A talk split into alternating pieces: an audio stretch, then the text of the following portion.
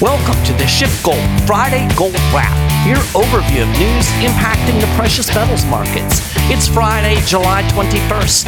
I'm your host, Mike Maharrey. Thanks for tuning in. I have great news for you today.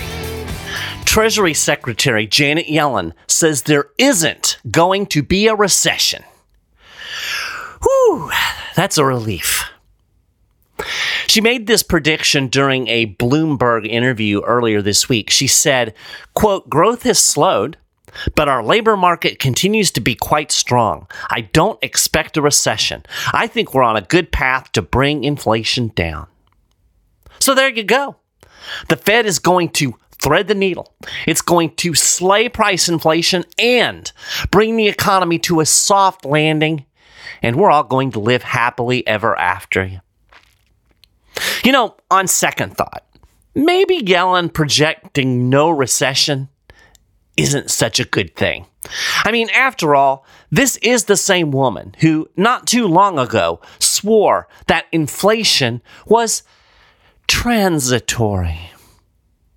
And as I talked about in a recent show, the Fed has an absolutely abysmal track record when it comes to predicting things. And of course, Janet Yellen is now Treasury Secretary, but she is a former chairperson of the Federal Reserve. So I'm going to assume that her projecting abilities probably are on par with Jerome Powell and Bernanke and the rest of the Fed governors. You know, get this. According to fund manager David Hay, the Fed has only gotten interest rate projections right thirty-seven percent of the time. And as he pointed out, they actually control interest rates. They control the rates. And yet, if you look at their projections, their dot plots of where interest rates are going to go, thirty-seven percent of the time, those are right. That's why I've said before, the Fed probably would do well to invest in a dartboard that would probably provide more accurate projections and uh, economic prognostication. So, the fact that Yellen is so sure that there isn't going to be a recession eh, might be a little worrisome. Probably means there is going to be a recession. So you know what else is worrisome? The fissures that I'm seeing out there in the economy. Now, I've been saying for a while now that something else is going to break with interest rates this high. Somebody pointed out to me that, you know, five percent interest rates aren't really that high. And that's true from a historical standpoint. five percent isn't that high. Um, but they're high relative to what the economy is kind of geared up to run on, right? Because over the last decade plus, we had zero percent interest rate. So five, relatively speaking, is high. Although, you know, we're not talking Volcker era high when we were seeing interest rates over twenty percent.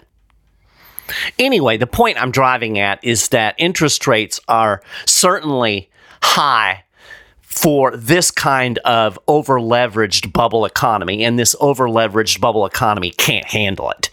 Uh, and that's why I say that something else is going to break in the economy or the financial system. And I say something else because we already have a banking crisis, which is actually still simmering under the surface. And that banking crisis was, of course, precipitated by these higher interest rates. Uh, we're going to get into the banking crisis here in a few.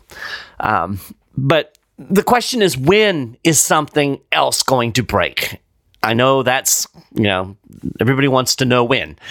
And I have no idea. As the saying goes, things happen slowly and then all at once. Right now, things are happening slowly, very slowly. So slowly, in fact, that you might not even notice these things if you're not paying close attention. And of course, that's why you listen to me, right? I'm paying close attention. But yeah, there are some fissures out there, cracks in the dam, if you will. Now, will these be the fissures that split wide open and create the next major crisis? I don't know. I mean, the thing that breaks may be something completely different from the things I'm going to talk about today, something that's not even on our radar, um, you know, the black swan kind of event. But the things that I'm going to talk about today, three things primarily, are worth paying attention to. Before I get into that, I want to touch on the price action action of gold this week. The yellow metal actually hit a two-month high on Thursday morning. Uh, it was trading around nineteen eighty an ounce.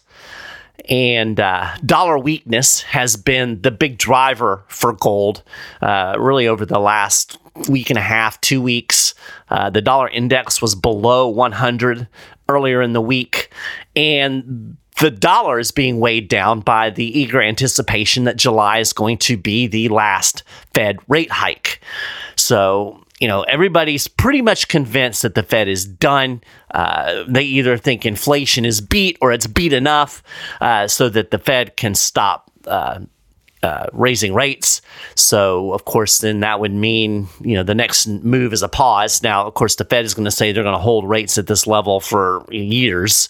But again, we've talked about the projections of the Fed, so I wouldn't I wouldn't bank on that. But um, that's kind of kind of where the market is. There's there's a lot of sanguine, bullish attitude out there because I think there is this underlying anticipation that the easy money is coming back. I don't think most of the markets really believe, like Yellen said, that there's going to be no recession, but they do think it's going to be short and they think it's going to be shallow. And, you know, that'll mean a return to uh, easier money. And easy money is the mother's milk of this economy. Peter Schiff did a podcast this week talking about the dollar and the trajectory of the dollar. And he's arguing that with this dollar weakness that we're seeing, and we will continue to see as uh, the rate hiking has ended, uh, he makes a good argument that this is actually going to exacerbate price inflation.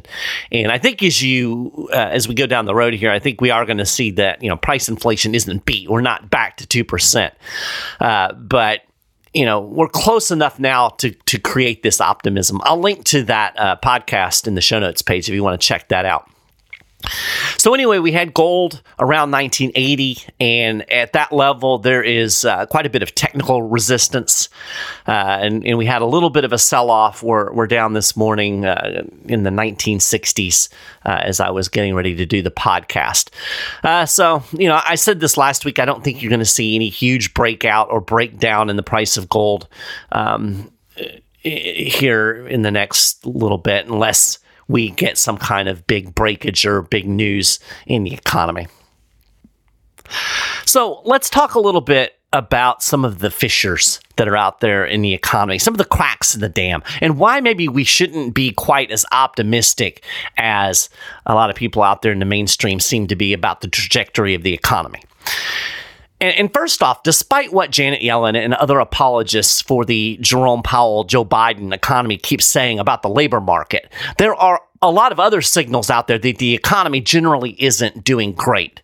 Uh, you look at some of the housing numbers and stuff in the real estate market.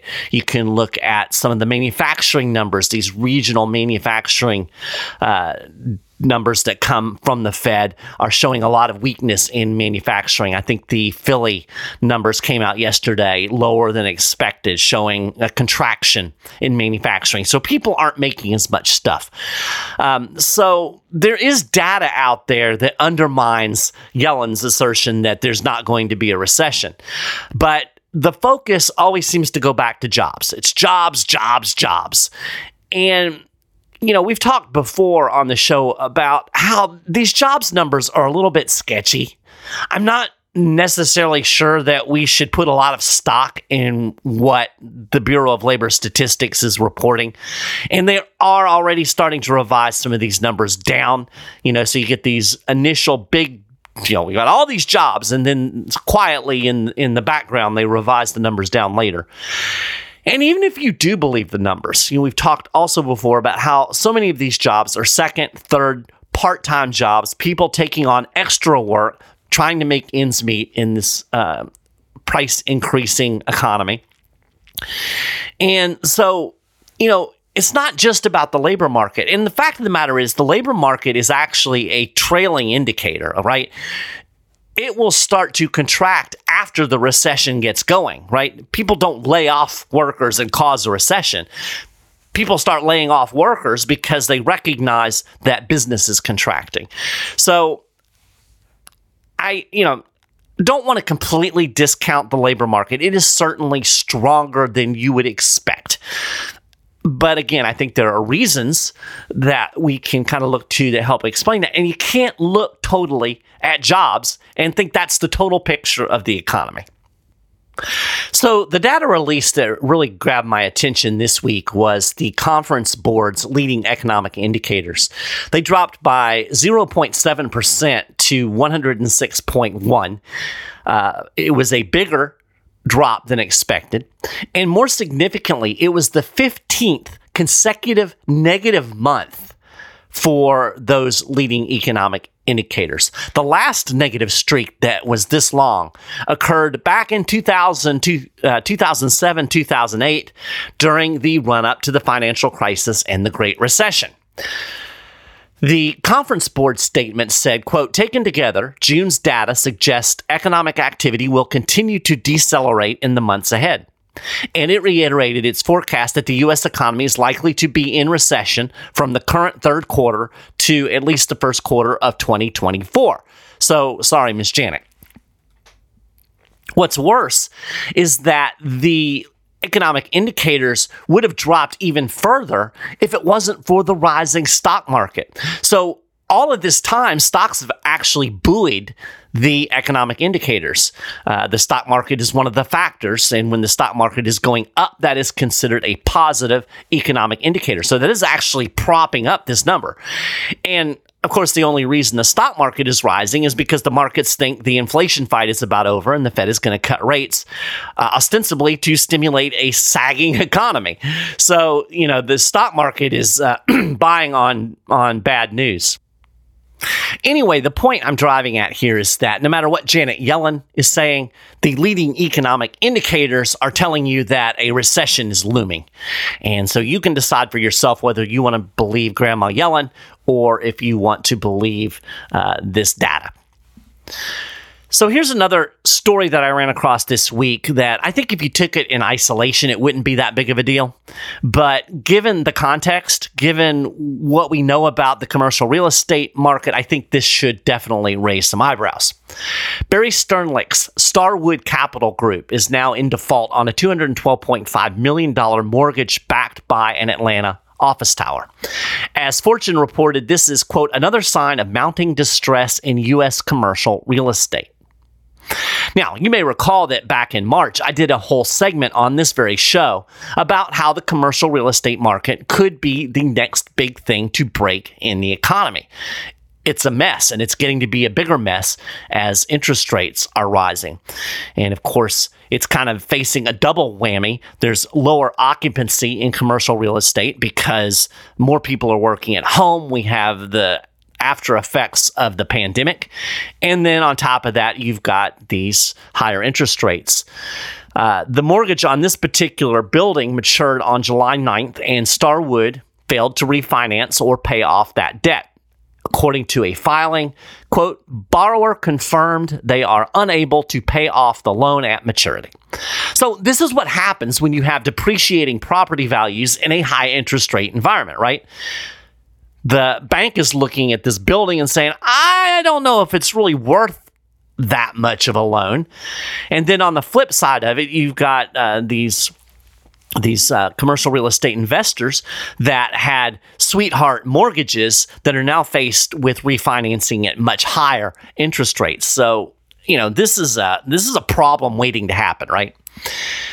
As reported by Yahoo Finance back in March, quote, big owners of property around the country are already under pressure from the Federal Reserve's aggressive campaign to raise interest rates, which raised borrowing costs and lowered building values. So, you know, this big default that we're talking about here uh, on this Atlanta office building is just the tip of the iceberg. And, you know, it might be the canary in the proverbial coal mine.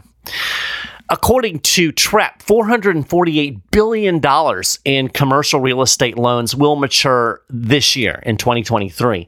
Banks hold two hundred twenty-seven billion dollars of those loans. Uh, if you go out even farther over the next five years, two point five six trillion dollars in commercial real estate loans will mature, with one point four trillion dollars of that held by banks. According to Yahoo Finance, small and mid-sized banks hold most commercial real estate mortgages. You can see where we're going here, right? You can see the problem. You've got this, this uh, kind of shakiness in the commercial real estate market, which, if it starts to crumble, is going to spill over into the banking industry, which is already under stress. According to a report by Goldman Sachs, Uh, Goldman Sachs economists, banks with less than two hundred fifty billion dollars in assets hold more than eighty percent of C R E loans. So these are the banks that are already under the most pressure due to this still simmering financial crisis. And yes, the financial crisis is still simmering. And that leads me to the third news item that I ran across that made me go, hmm... So as of the end of the first quarter, Bank of America had over one hundred billion dollars in unrealized losses on its bond portfolio. And of course, this is the exact same problem that torpedoed Silicon Valley Bank. So uh, a little revisit of history, you'll recall that S V B had to sell a large portion of its bond portfolio. Uh, it took a one point eight billion dollars loss when it sold those bonds. Uh, the C E O of the bank said that uh, they made the sale because, quote, we expect continued higher interest rates, pressured public and private markets, and elevated cash burn levels from our clients. So, you know, uh, the C E O's looking at the dynamics in the bank. He's saying, hey, we need to raise cash. Um, so... Maybe we should sell these bonds. The bank bought these bonds when interest rates were very, very low. As a result, the twenty-one billion dollars available for sale bond portfolio was not yielding above cash burn. Uh, so low yields. They're not getting much of a return off of these bonds. The bonds have high value. They paid a lot of money for them because you always have to remember that when you're talking about bonds, the yield or the interest rate is inverse to the price of the bond. So the more expensive the bond is, the lower the yield, and vice versa. As interest rates increase, the value of the bond decreases. So the uh, bank, the plan was to sell these longer-term, lower interest rate bonds and then reinvest the money into shorter duration bonds with a higher yield. Uh, it didn't work, and the sale ended up severely denting the bank's balance sheet, and that caused worried depositors to pull funds out of the bank. So I repeat that history just to kind of give you an insight into why higher interest rates are putting so much pressure on these banks. Uh, and it has to do with the fact that they invested in these bonds. Now, you know, you, you'll hear some people out there, well, that just shows how stupid these bankers are and how could they have done this? Well, they were incentivized to do this, right? This is the whole point. All of this monetary policy is on purpose. And then you get the, the flip side of it, and people want to get mad and point fingers in, in other directions. So Silicon Valley Bank actually ended up, you know, crashing. Uh, depositors pulled funds out of the bank when they saw what was going on. And, uh, and it was a huge mess, right? It was the beginning of what we call the financial crisis, or at least a banking crisis. Now, I will grant you that Bank of America does not face the same cash crunch that S V B did. So I'm not saying that, oh my gosh, Bank of America is going to collapse because of this, just like S V B. No, completely different. Uh, Bank of America is like the second largest bank in the country. Uh, it's one of the two big to fail banks. Um, it has no plans to liquidate these depreciated bond portfolios, so it's just a paper loss. Um, it's not a situation that threatens the solvency of B O A. But it does exemplify the problems in the financial system that continue to gurgle under the surface, because Bank of America obviously isn't alone in having all of these unrealized losses. So it's another fissure in the financial system, if you will.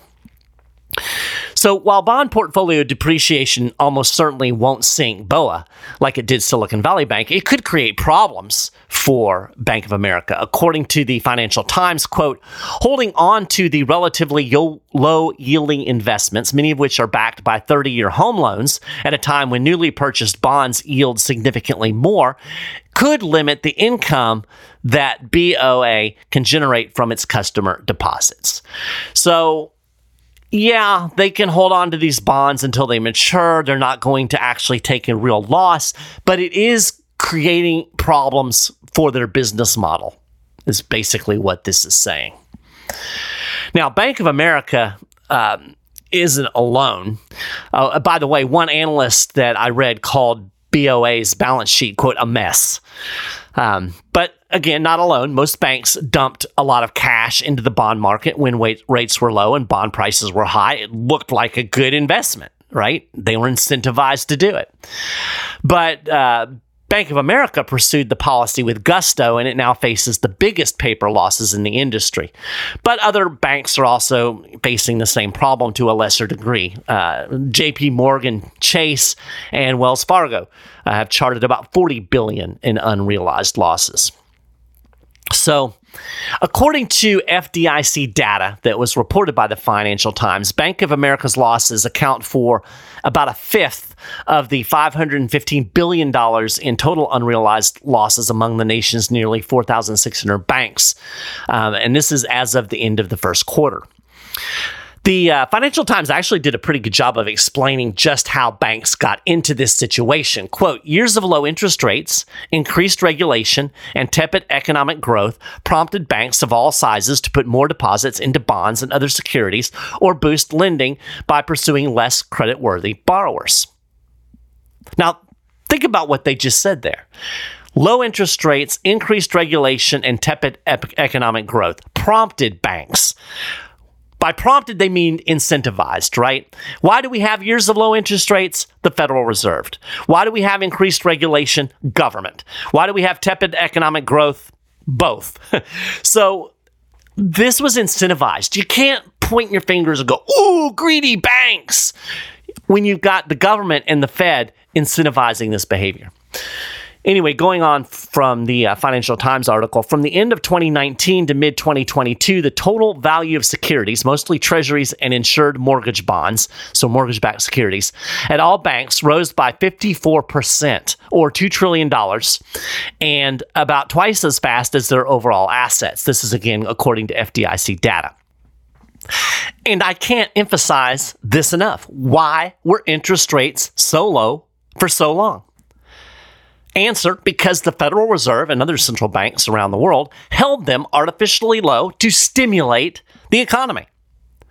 So the same thing that is putting the squeeze on the commercial real estate market is also putting the squeeze on the banks. And it all goes back to the Fed.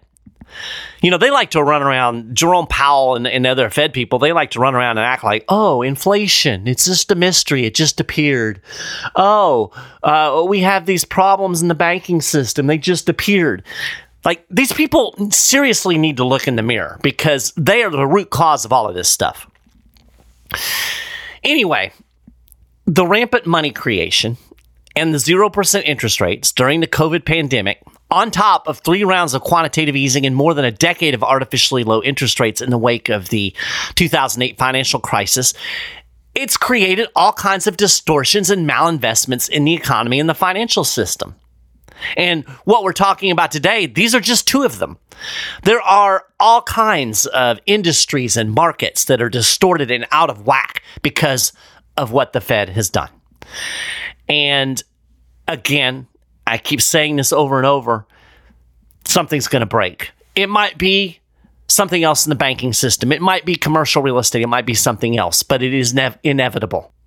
And it became inevitable the moment the Fed started trying to raise interest rates in order to fight price inflation because, as I've said over and over again, this economy is built to run on easy money. So you take the easy money away, uh, you know, it's like taking oil out of an engine. Uh, it creates problems, it makes things break. So here we are.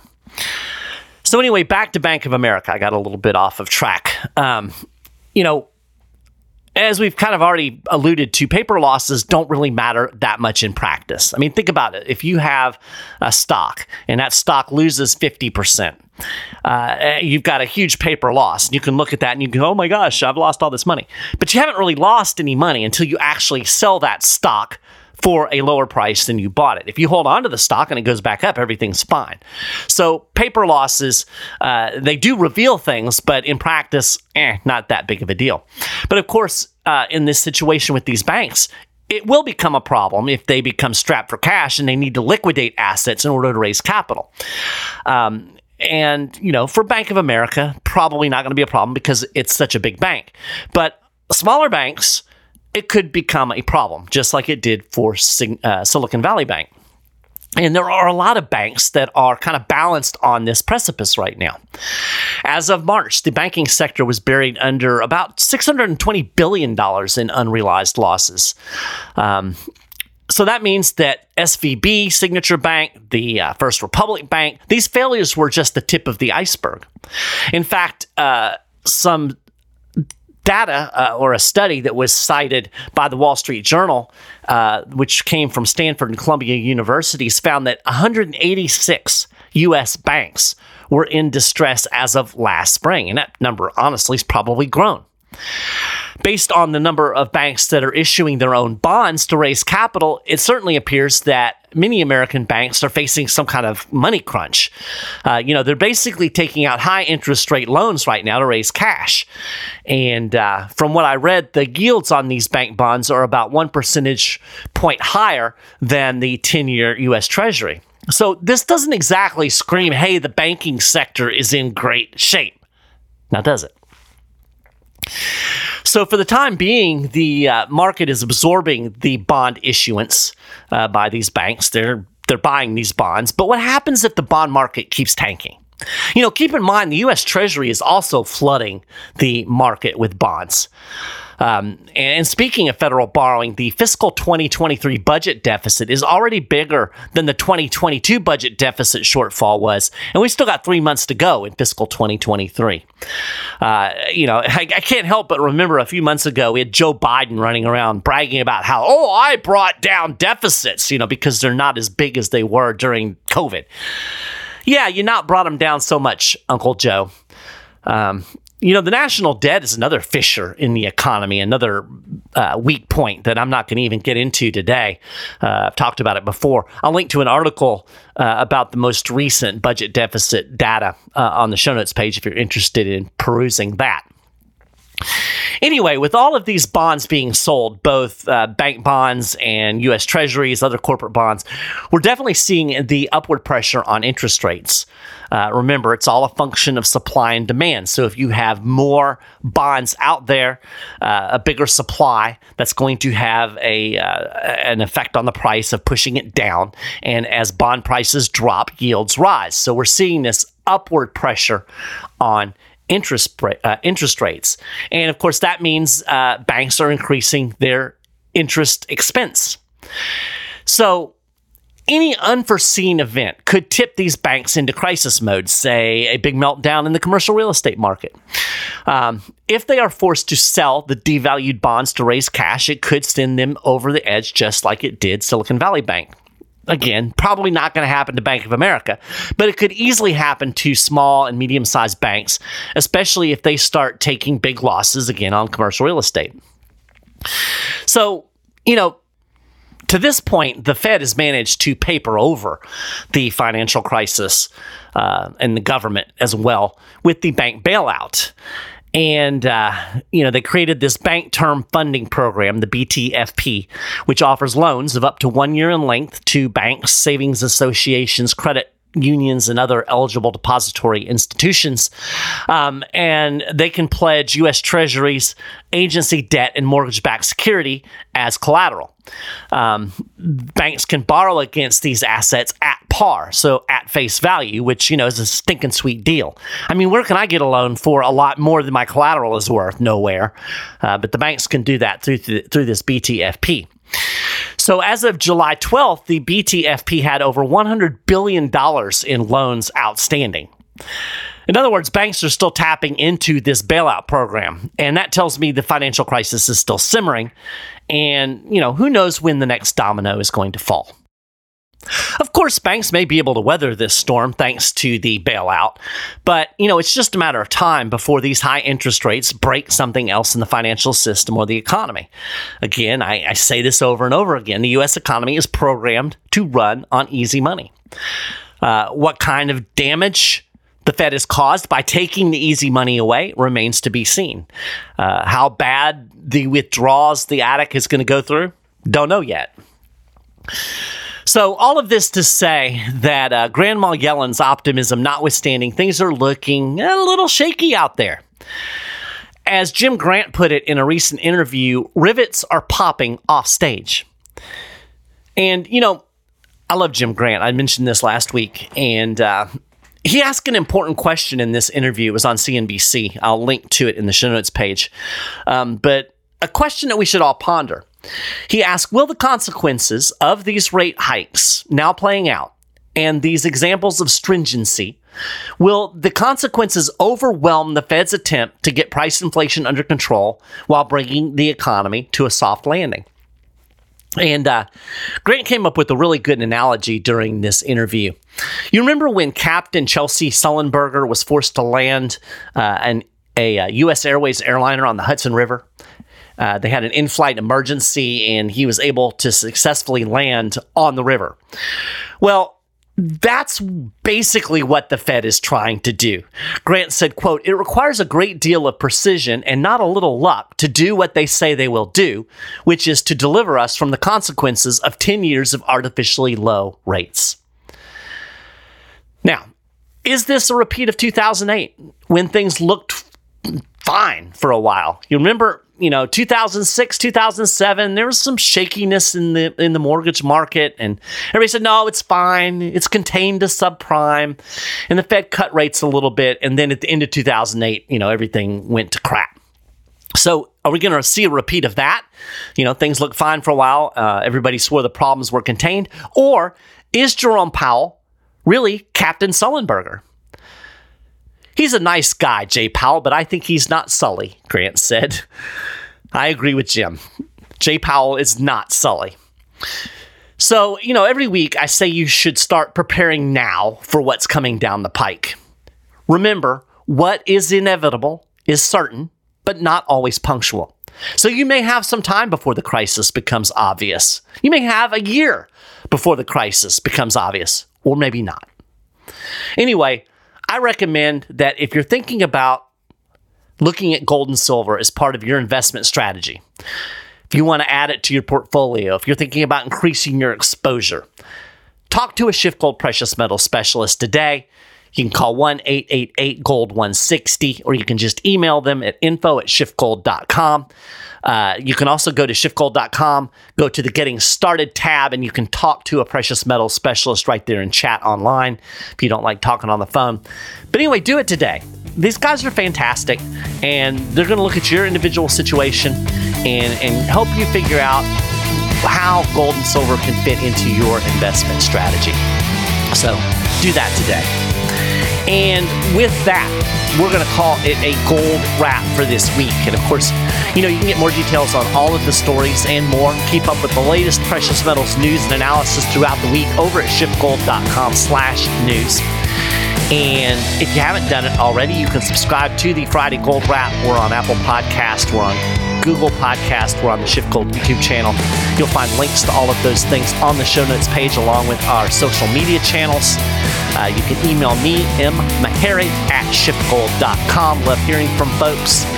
And uh, yeah, I hope you guys have a great weekend. And I will talk to y'all next week.